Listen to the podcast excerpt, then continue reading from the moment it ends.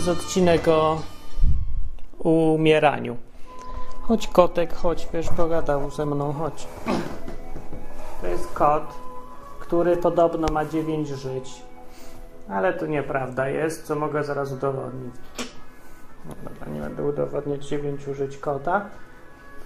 A nie wiem, kto to wymyślił, ale prawda jest taka, że mamy wszyscy jedno. I się dziwię, że do tej pory tego tematu nie było w odwyku. Nie było jeszcze nic o śmierci w ogóle. A to od tego to trzeba w ogóle zacząć. I to jest bardzo dziwne, że nic nie było o śmierci, nie? No. Było ciągle o życiu, a o śmierci nic. Boże. To może dobrze, bo to jest trochę bez sensu żyć cały czas z myślą o tym, że się kiedyś umrze. Ale akurat co jakiś czas trzeba. Wczoraj umarła babcia moja.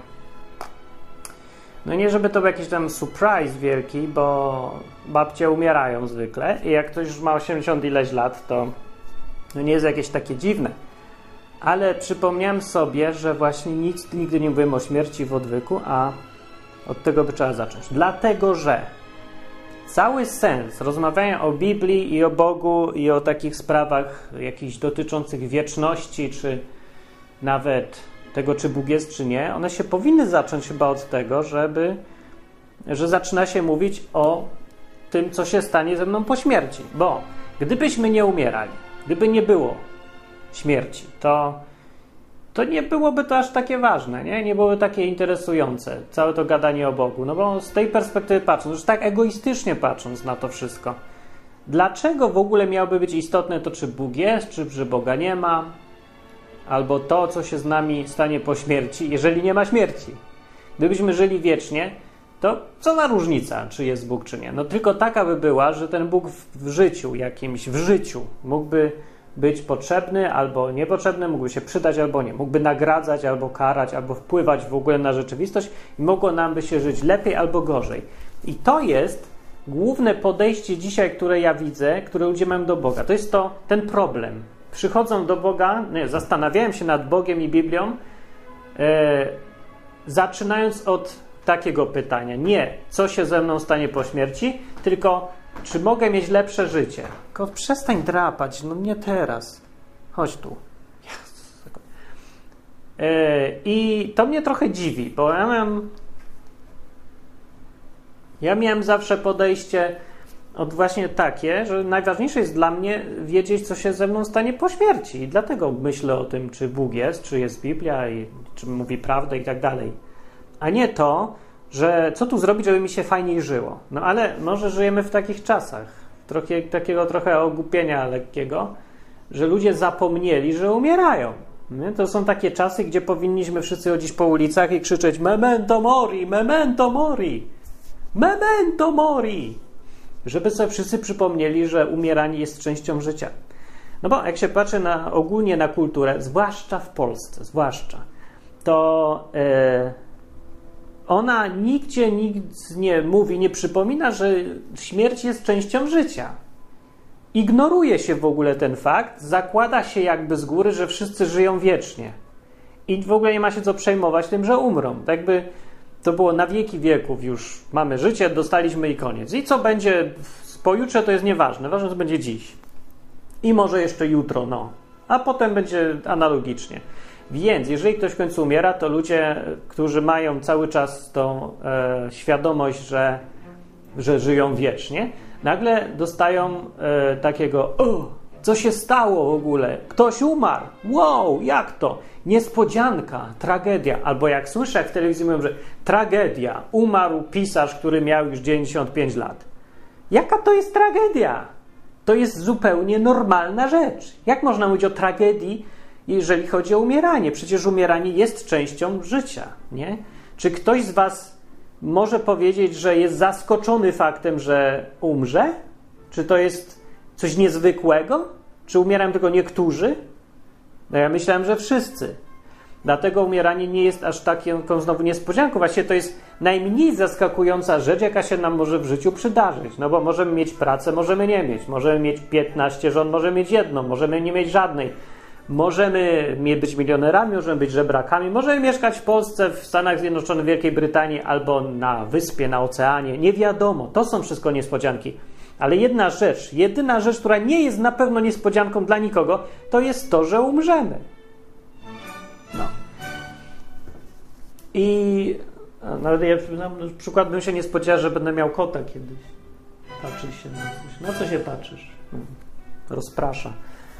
No, w każdym razie o śmierci, co do śmierci, jak mówiłem, warto sobie przypomnieć, że takie coś jest, bo to nie jest dobre wcale, żeby żyć w złudzeniu, że śmierci nigdy nie będzie, bo jeżeli tak zakładamy, to będziemy podejmować głupie decyzje w życiu. No, na przykład zbierać na emeryturę w ZUS-ie. Dlaczego? No bo jeżeli w kalkulacji nie weźmiemy pod uwagę, że średnio po emeryturze żyje człowiek 4 lata, a zbiera na emeryturę lat 30, to może mu wyjść z kalkulacji, że to jest całkiem fajny sposób odkładać w ZUS-ie na emeryturę, ale jeżeli weźmie śmierć pod uwagę, to mu wyjdzie, że to jest najgłupsza rzecz, jaką można zrobić. To jest kompletny debilizm.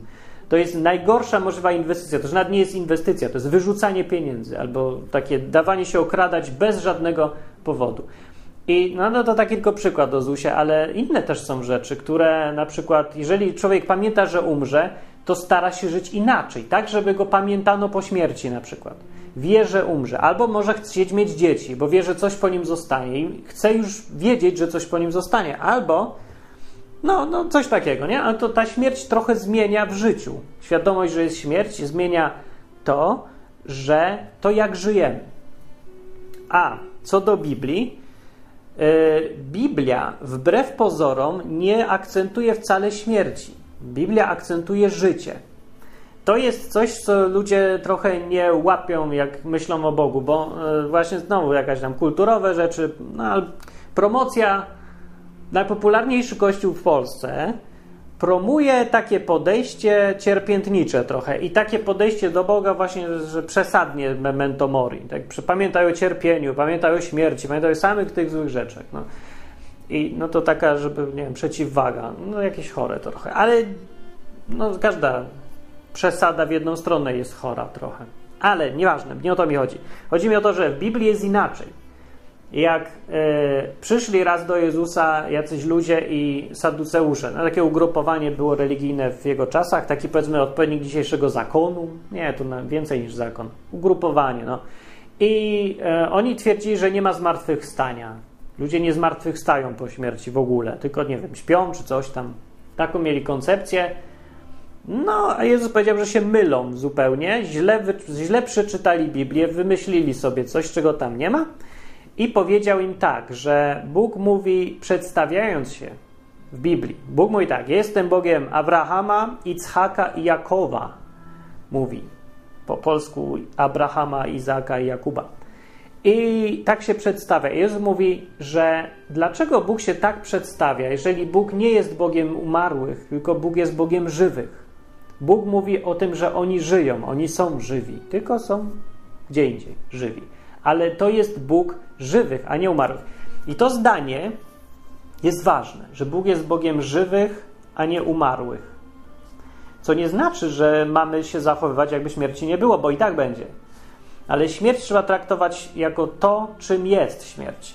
Czyli przejście człowieka z tej egzystencji na ziemi fizycznej do jakiejś innej, której nie znamy. Możemy zgadywać. Możemy wierzyć ludziom, którzy twierdzą, że tam byli i wrócili i opowiadają. Możemy, różne rzeczy możemy, ale wiedzieć nie możemy. To jest właśnie ten minus umierania, bardzo nieprzyjemny moment, bo tutaj się okaże dopiero na pewno, co tam jest, czy coś w ogóle jest. Podejście do śmierci ludzie mają różne. Jak teraz ty to słuchasz, to możesz mieć podejście jako... A większość ludzi w ogóle mówi, nie wiem, co tam jest i... Nie, większość ludzi to mówi, nie wiem, co tam jest i co mnie to obchodzi.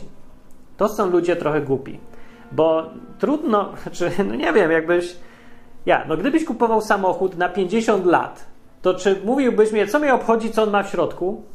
Nieważne, jaki ma silnik, nieważne, czy jeździ, co mnie to obchodzi? Kupuję, to będzie, co będzie, to będzie. No nie, może nie do końca, bo co prawda jesteś skazany na to, żebyś kupił samochód, bo nie wiem dlaczego, akurat to porównanie średnie wyszło, ale Dobra, jest taka sytuacja, że musisz kupić samochód i musi być on na następne 50 lat. Ale możesz wybrać, co będzie w tym samochodzie. Na to można mieć wpływ. Albo przynajmniej nie można wykluczać takiej możliwości. Jeżeli jest... Nie można wykluczyć możliwości, że tutaj na ziemi żyjąc możemy mieć wpływ na to, co będzie po śmierci, to trzeba by się tym zająć. Przynajmniej spróbować, przynajmniej poszukać, przynajmniej poczytać. W swoim własnym interesie. Nie na stopnie, nie dlatego, że na religii tak kazali. Tylko to jest twój interes. I tak umrzesz, na pewno. Gwarancję ci daję. Mogę ci wystać certyfikat, jak ktoś nie wierzy. Mogę sprzedawać na odwyku. Może dobry pomysł. Będę sprzedawać certyfikaty z gwarancją, że posiadasz tego certyfikatu, na pewno umrze. Podpis, pieczątka, co tylko chcesz. Mogę. Nawet jeszcze parę osób mogę zatrudnić, które ci to zagwarantują. Autorytety, wszelkie, jakie tylko... No, chociaż może nie wszelkie, niektóre są głupie trochę z tych autorytetów. Dobra, ale nieważne, nie o to chodzi. Więc ponieważ to jest pewniak i nie można wykluczyć, że robiąc coś w życiu można mieć wpływ na to, co jest po śmierci, fajnie by się tym było zająć i zainteresować. Więc ludzie, którzy tego nie robią, dlatego właśnie są głupi. I to ja nie mówię dlatego, że ja mam jakąś, czuję... Jak czasem mówię, że ktoś jest głupi, to ja mówię z jakiegoś powodu, że jest głupi, a nie dlatego, że ja ogólnie ludzi nie lubię i wszystkich wyzywam od głupków. Ja właśnie bardzo lubię ludzi, mimo że są głupkami, nawet jak są udowodnionymi głupkami, takimi na 100%, takimi, co mogę dowód matematyczny przedstawić, ich głupoty. No i tak ich lubię, no to są ludzie. Kot jest głupi, śpi tam, siedzi na oknie, też go lubię. Nie musi być mądry, żeby go lubić. A to tak, taka dygresja, ale ona jest ważna, bo to też ciężko ludziom przyjąć, nie? To założenie, że ktoś może być nie na twoim poziomie, uważasz, że coś mu brakuje, nie wiem, nie jest wystarczająco inteligentny, nie jest kulasty, nie jest silny, nie jest ładny, to od razu jest gorszy, czego nie lubić. Albo jak człowiek, nie wiem, ty jesteś katolikiem, a ktoś nie jest, to masz go nie lubić, to już jest ktoś głupi i pogardliwie się może do niego odnosić. Właśnie ktoś do mnie na maila napisał, że mu się... Nie maila. Na gadu powiedział mi. Czy Martin, bo ty coś tam mówisz o tym Bogu, ale ty jesteś katolikiem? Czy może jesteś jakimś kociarzem albo innym świadkiem Jehowy? No, nie odpisałem mu, bo to już jest głupota. Że no, to jest głupota, która mnie razi i ja już nie mam siły. Ale normalnie jakbym miał więcej cierpliwości, bym był lepszym człowiekiem, a nie jestem z tym złym człowiekiem, ale jakbym był dobrym, to bym mu odpisał cierpliwie, że hej, dlaczego? Jak ktoś nie jest katolikiem, to ma być pogardliwie traktowany. Tylko dlatego, że nie jest katolikiem? Czy jest jakiś inny powód może? No może by się człowiek zastanowił, czy ja mam jakiś powód, żeby uważać innych niż ja za gorszych, tylko dlatego, że są inni, a nie z jakiegoś powodu. Dobra, i to była dygresja, którą zepsułem sobie cały tok gadania. I teraz muszę wrócić do początku. Tu może być kot w tym wypadku jako przebitka. Kot się myje aktualnie.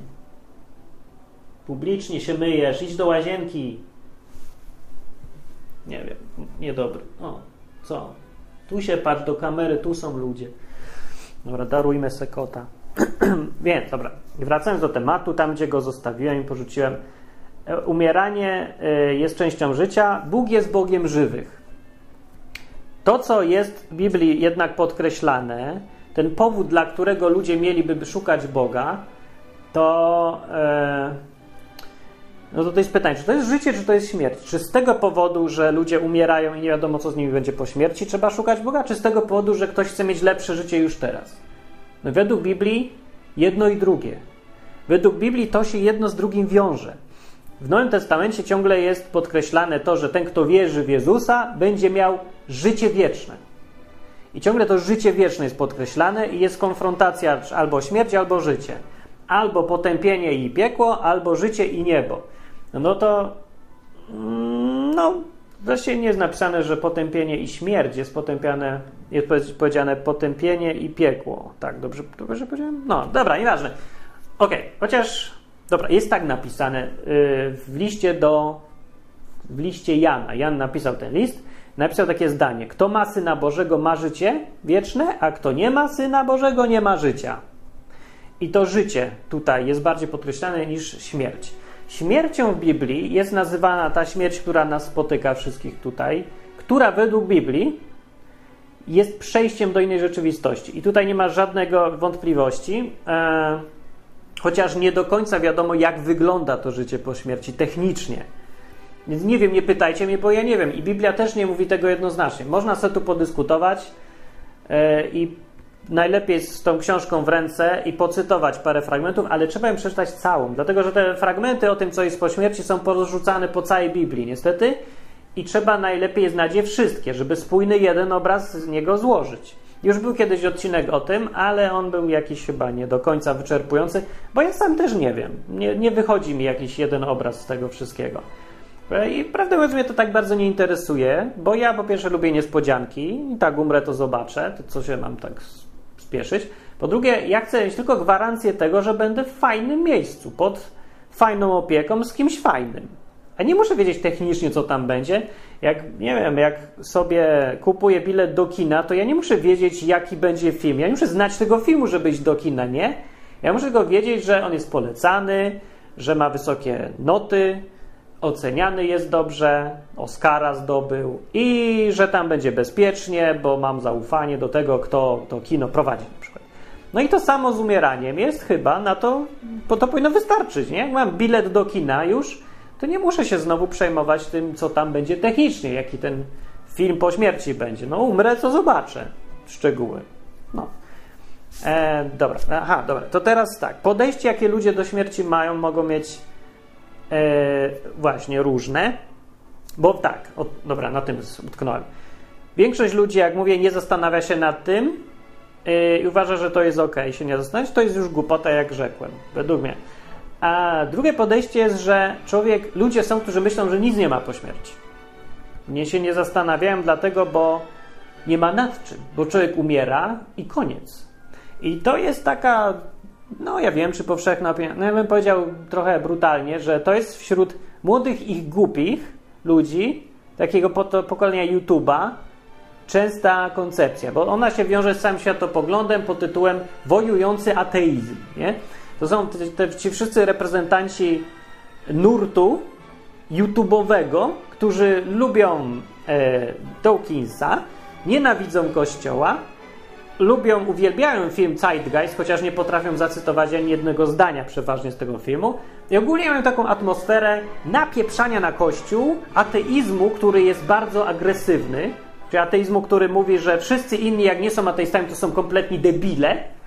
I to bez żadnych argumentów, bo to po prostu są debile, bo to jest oczywiste, bo jak można wierzyć w Boga, to jest głupota. W tych czasach, bo nauka, bo ewolucja, bo to i tamto. Ale tak naprawdę jak się go zapyta o konkrety, to taki człowiek nigdy nic nie wie, bo oni się kierują, mówię, jak są młodzi, głupi YouTube'owcy, oni się kierują nawet nie tym, co przeczytali, bo oni przecież nie czytają, tylko tym, co pooglądali, co im powiedział kolega i atmosferą.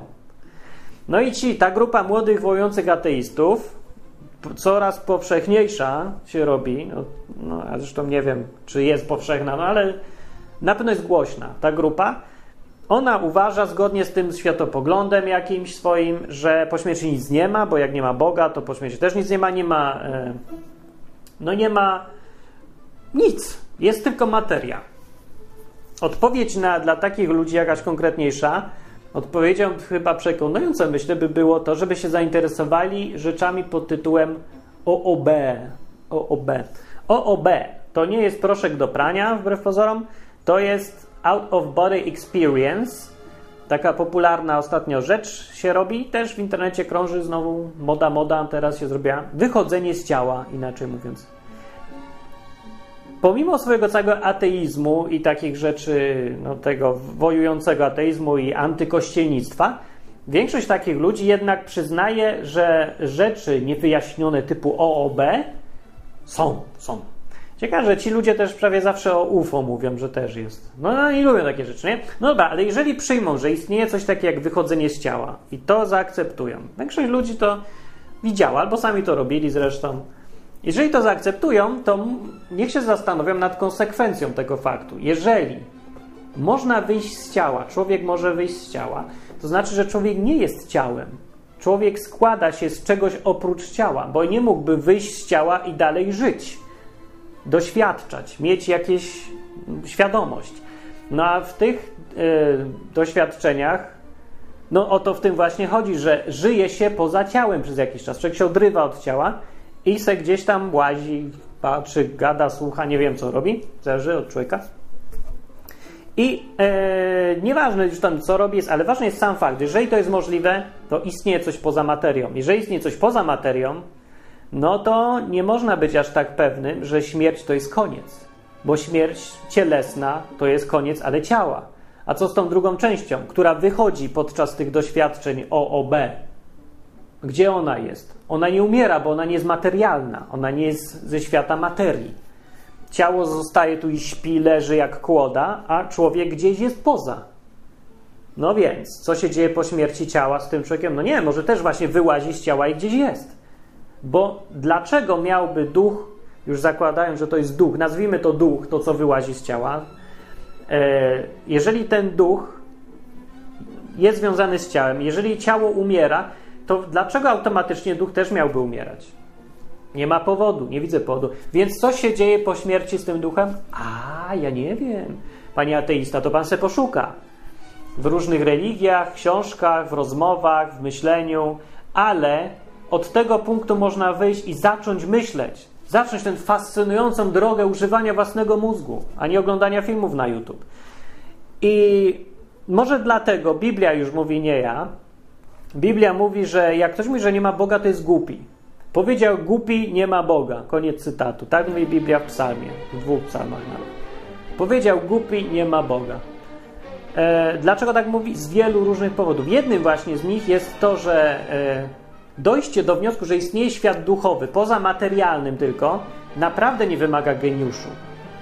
Nawet te doświadczenia, które tacy zupełnie materialiści i ateiści wojujący, nawet oni akceptują, że istnieją, to jak wychodzenie z ciała, choćby to już pokazuje, że jest świat duchowy oprócz fizycznego. A jeżeli jest świat duchowy, no to trzeba by się zacząć dowiadywać o nim. Jeżeli jest świat duchowy, to całkiem możliwe, że jest gdzieś i Bóg, który też nie należy do świata materii, tylko do świata tego innego, pozamaterialnego.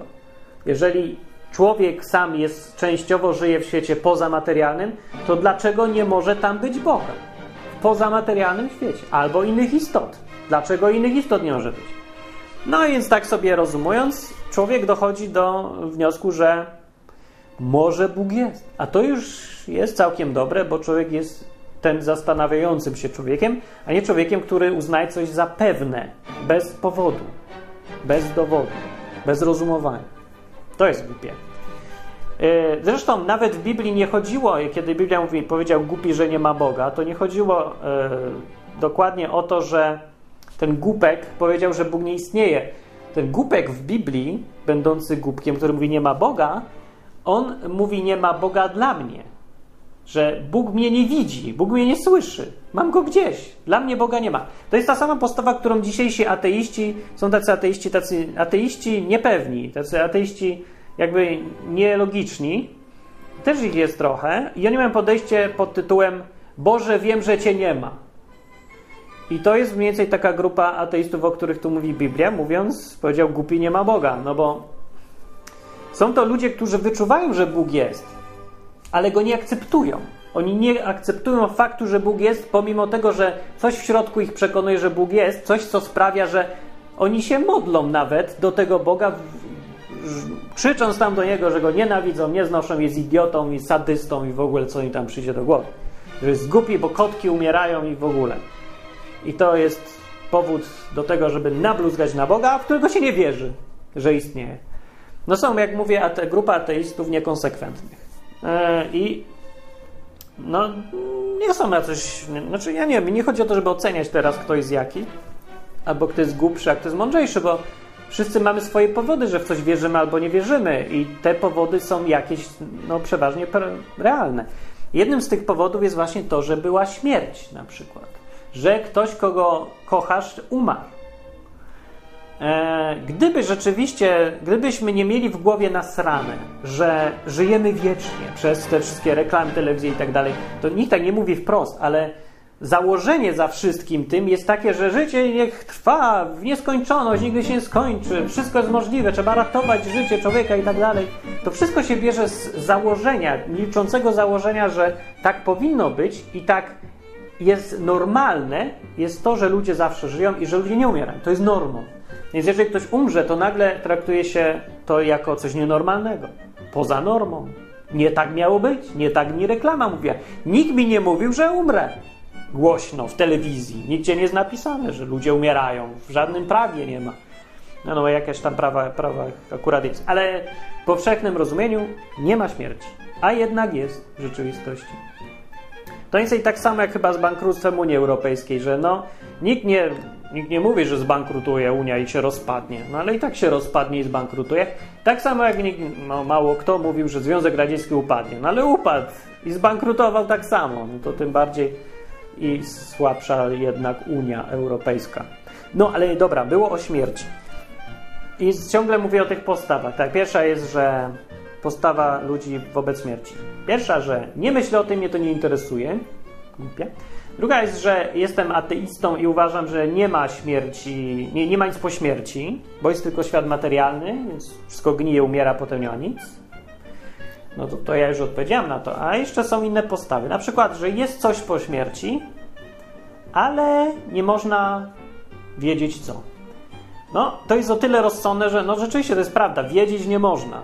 Póki się tam samemu nie pójdzie, to nie wiadomo, co tam jest. Ale to nie znaczy, że nie mamy metod zgadywania, co tam jest. I to całkiem dobrego. Wyznaczania prawdopodobieństwa. To jest kwestia wiary, bo nie, no wszystko, co nie da się udowodnić, to zawsze jest kwestią wiary. Tak samo i wiara w ewolucję, wiara w grawitację, no to się da udowodnić bardziej. Widać. Dobra, ale są rzeczy, których trzeba przyjąć trochę na wyczucie. I każdy już ma to swoje wyczucie i tego wyczucia należy szanować swoje własne wyczucia tutaj. Także... O, to ja szanuję zupełnie, w bardzo dużym stopniu. Jak ktoś mówi, no i nie wiem, co jest po śmierci. No bo ja też nie wiem, co jest po śmierci. Ja mam przekonanie, że jest coś. Mój wyznacznik prawdopodobieństwa wynosi grubo powyżej 90%. Grubo powyżej 90%, mój osobisty. Że wiem, co jest po śmierci na podstawie jakiejś tam wiedzy, którą uzbieramy. No i ten proces szukania tego, zgadywania, dochodzenia do tego, co jest po śmierci, to jest właśnie chyba jedna z najważniejszych rzeczy, które powinniśmy w życiu robić. Nie? Bo jak mówiłem, dwie rzeczy są, które sprawiają, że człowiek chce się zbliżać do Boga. Pytanie, co się z nim stanie po śmierci, i drugie pytanie, czy mogę żyć lepiej już teraz. I to pytanie, właśnie szukanie odpowiedzi na te pytania prowadzi człowieka do rozwijania się, do znalezienia własnej drogi. Szukania Boga, na ile się go da znaleźć. No, co do tych dwóch rzeczy, które ja mówiłem, że w Biblii są obie, ale chyba nie dokończyłem tej myśli. Są obie, to znaczy, że szukanie Boga z powodu tego, co się stanie po śmierci, szukanie Boga z powodu, żeby lepiej żyć. Dla Biblii to jest jedno i to samo. Jak mówiłem o życiu wiecznym, Biblia mówi, ale to życie wieczne ludzie zakładają, że ma się zaczynać po śmierci. Jak Biblia mówi, że życie wieczne jest gdzieś, występuje, to człowiek od razu myśli, aha, czyli to, co będzie, jak umrę. Nie, Biblia tego nigdzie nie mówi. Ja też się na tym złapałem, bo ja miałem swoje uprzedzenia takie, zbiór przesądów, które człowiek, jak jest młody, nazywa wiedzą albo edukacją, ale tak naprawdę są zwykłe uprzedzenia, bo nie poparte niczym, niesprawdzone samemu, nieposzukane. Jak se poszukałem Biblię, czytam, nagle lśniło mnie, że przecież tu nigdzie nikt nie mówił, że życie wieczne albo Królestwo Boże nawet zaczyna się po śmierci. Wcale nie. Według Biblii zaczyna się już teraz. Jezus powiedział, że Królestwo Boże jest pośród was, między wami. Już, teraz, nie że będzie.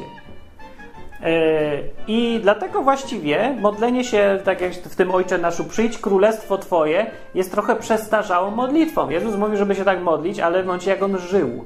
Od momentu, jak On umarł, to Królestwo Boże się zaczęło i ono istnieje. Do Królestwa Bożego należą wszyscy ci, którzy oddali się Jezusowi.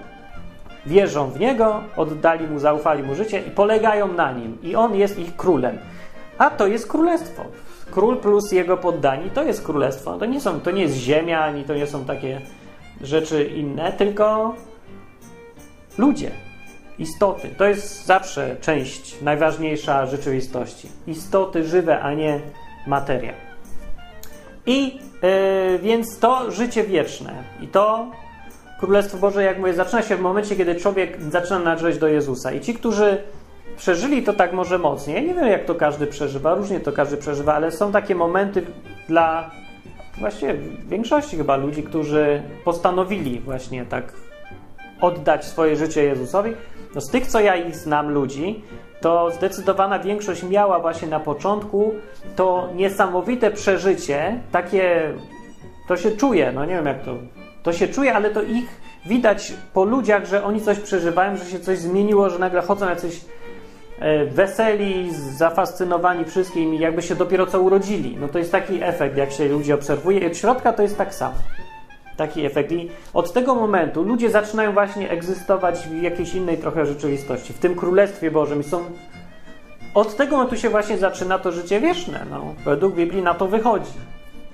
A ta śmierć, która gdzieś tam jest, to jest tylko przejście znowu do innego stanu, do innej rzeczywistości, ale to nie jest nic poza tym przejściem. To nie jest śmierć w sensie takim ponurym, jak my to rozumiemy, że koniec życia.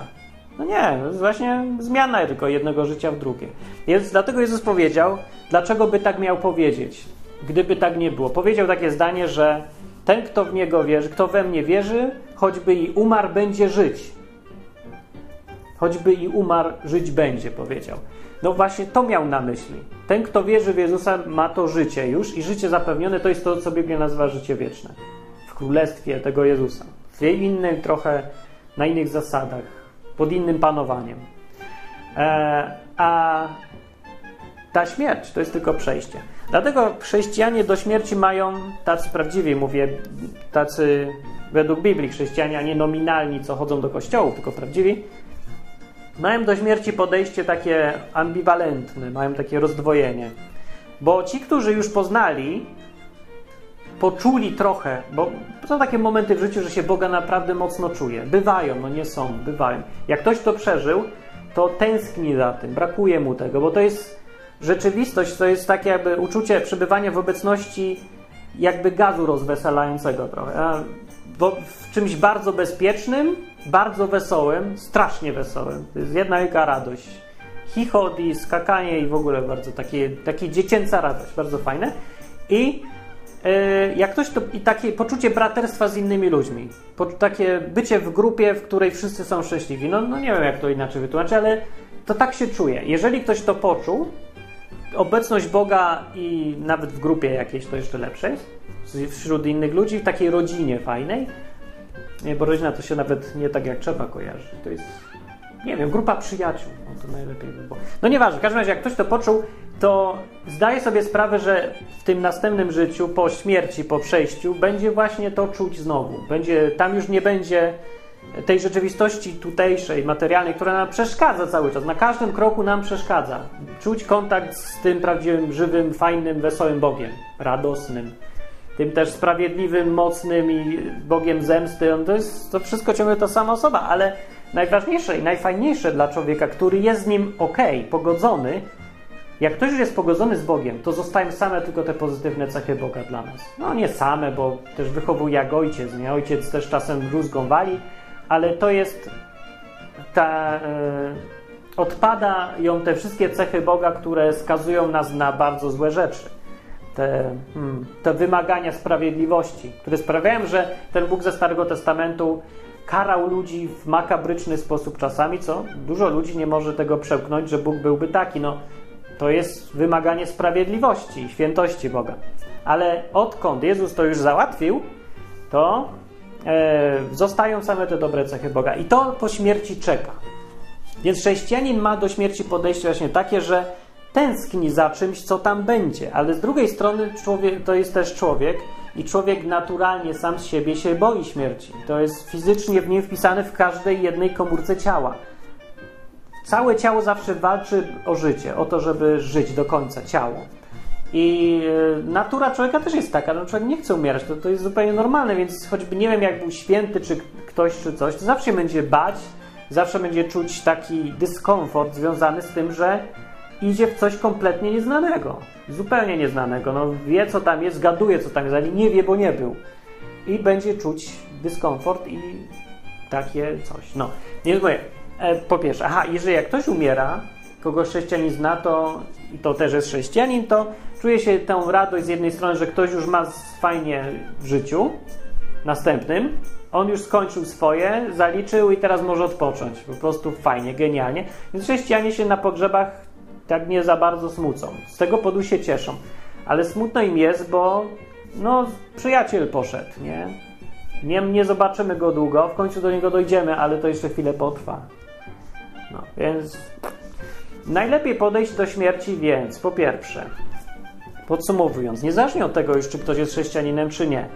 Do śmierci podejść należy tak, ze spokojem, bo to nie jest niespodzianka. Należy się przygotować na fakt, że ja umrę, ty umrzesz, ten kod umrze i każdy z naszego otoczenia umrze. Za 150 lat nie będzie żywy żaden człowiek, który dzisiaj rządzi światem. Ci wszyscy masoni i Żydzi umrą. Tusk umrze. Kaczyński już umarł. Drugi umrze. Jego dzieci będą też umierać. Też w końcu umrą. Nie wiem, czy za 150 lat. Może będą długo żyły. Nie. Ale wszyscy, co dzisiaj nam się wydaje, że to są ważni ludzie i są tutaj w tych wszystkich układach życiowych, w tym skomplikowanym całym życiu, weźmy sobie pod uwagę, że oni wszyscy umrą.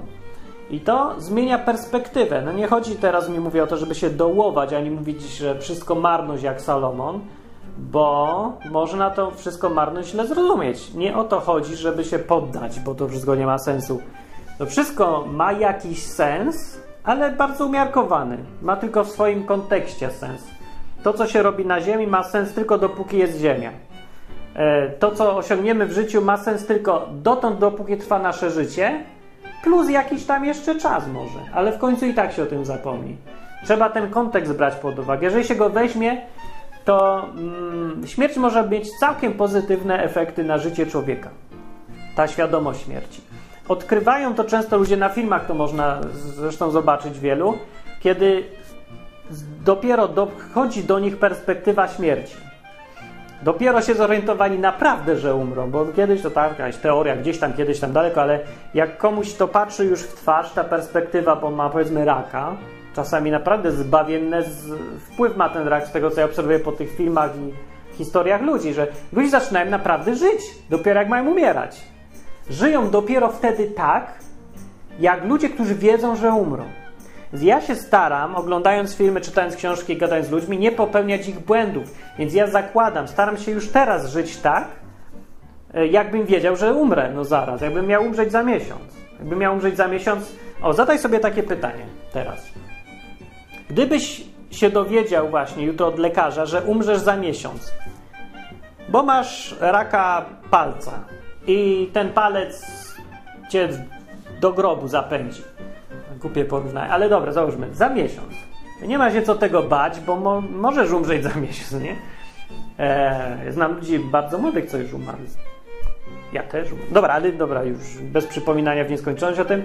Gdybyś więc za miesiąc miał umrzeć, to czy żyłbyś tak samo z tą wiedzą, jak żyjesz teraz? Co byś zmienił? Zmieniłbyś coś, czy nie?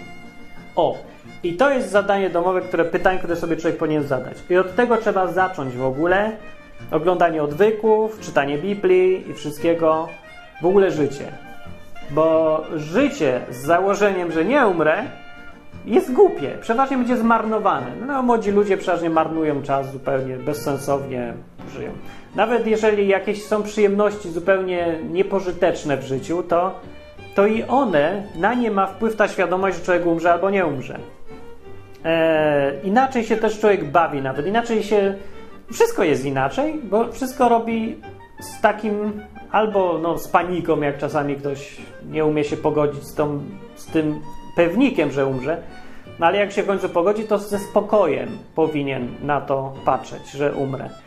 I coś ze mną będzie dalej. No tutaj to można już naprawdę czuć strach, horror, bo jak człowiek zdaje sobie sprawę z tego, że umrze i całą wieczność spędzi w jednym miejscu i być może nie będzie odwrotu już potem, tak ważne są te decyzje życiowe tutaj, no to może się bać i może powinien, może słusznie, może dobrze. To jest strach, który może coś konstruktywnego zbudować.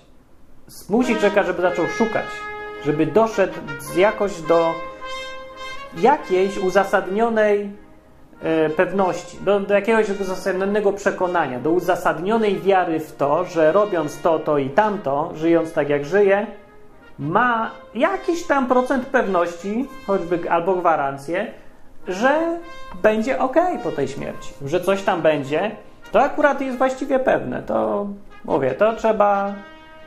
No nie wiem, czy jest pewne. No dla mnie to jest tak wysoki procent prawdopodobieństwa już, że mogę powiedzieć w przybliżeniu, że to jest pewne. No.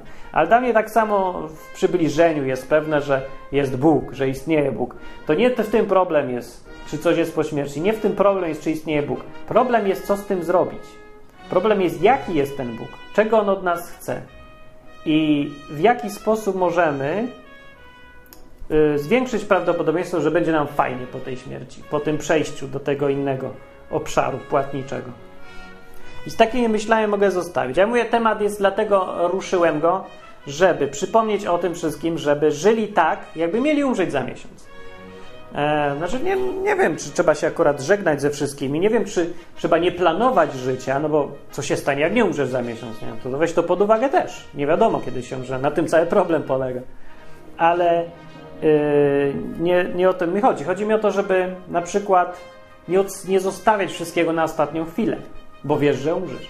Więc jak kogoś lubisz, nie wiem, poznałeś przyjaciółkę, tam dziewczynę w hipermarkecie, chodzi tam codziennie o 3:00, a ty ją strasznie lubisz i nigdy do niej nie podszedłeś, to podejdź dziś, bo za miesiąc możesz nie żyć, bo ten rak palca cię już może pędzić do grobu.